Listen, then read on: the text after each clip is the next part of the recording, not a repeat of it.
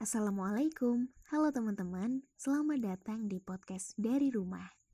Buat kamu yang baru pertama dengar, podcast ini akan menyajikan berbagai cerita, buku, puisi, informasi, atau menjadi teman bicara tentang segala hal. Oh iya, podcast ini benar-benar direcord dari rumah. Jadi, kalau ada noise, mohon dimaafkan. Dan tentunya masih bersama aku, Niki Nurlaila. Hari ini, aku pengen bahas sesuatu yang beberapa waktu lalu lagi viral di jagat maya.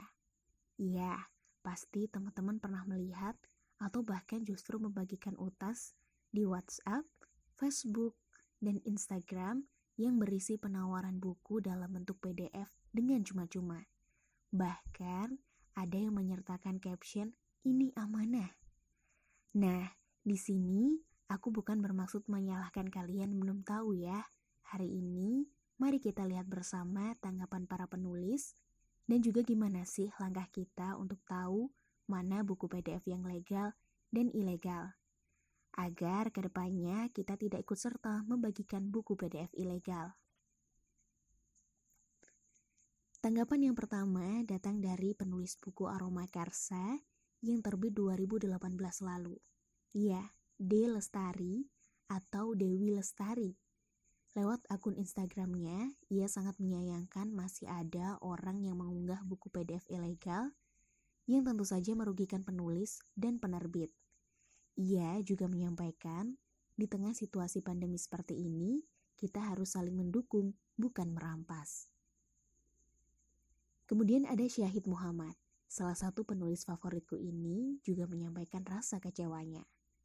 Uniknya, ia mengibaratkan buku bajakan ini adalah virus corona. Melalui akun Instagram @iitmhd, ia mengilustrasikan bahwa orang yang memperjualbelikan atau menyebarkan tanpa izin resmi sebuah buku adalah carrier. Jadi, harus diisolasi atau dalam kata lain dipenjara.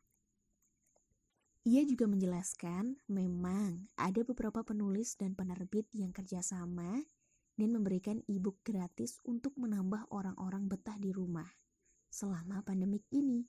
Tapi melalui cara yang tepat dengan mengunduh file e-book hanya melalui Google Play. Nah, sementara itu, aku coba cek di hukumonline.com. Kira-kira apakah mendownload e-book penulis merupakan perbuatan ilegal? Di sana dijelaskan, menurut UU nomor 19 tahun 2002 tentang hak cipta, pasal 1 ayat 1, pencipta yang berhak mengumumkan atau memperbanyak e-book tersebut, atau dengan kata lain, untuk memperbanyak dan menyebarkan e-book tersebut harus seizin pemegang hak cipta. Kita catat ya. Jadi, ketika kamu dapat buku PDF gratis, pastikan apakah itu sudah seizin penulis dan penerbitnya. Selain dua penulis tersebut, masih ada banyak penulis yang menyuarakan tentang maraknya PDF buku gratis ini. Seperti Terelie dalam halaman Facebooknya, ada pula Boy Chandra dalam akun Twitternya, juga beberapa penerbit seperti Media Kita dan Bentang Pustaka. Sementara itu, lewat akun Instagram Fiersa Besari, juga menghimbau kepada teman-teman untuk membeli buku langsung melalui penerbit. Jika tidak bisa pergi ke toko buku besar, kita bisa membelinya secara online. Atau, kalaupun semuanya tidak bisa dilakukan, Fiersa menyarankan untuk kita lebih baik meminjam ke teman kita daripada harus membeli buku bajakan atau membajak buku.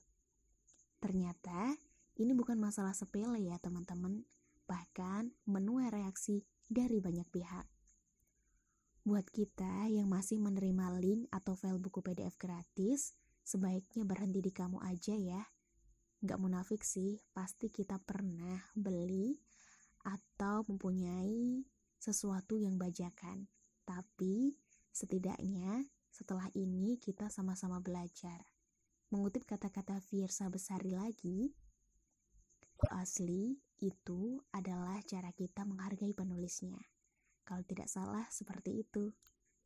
Oke, sampai di sini dulu podcast dari rumah edisi tentang segala hal. Besok kita lanjut lagi ya. tetap sehat, tetap aman. Assalamualaikum, salam lestari.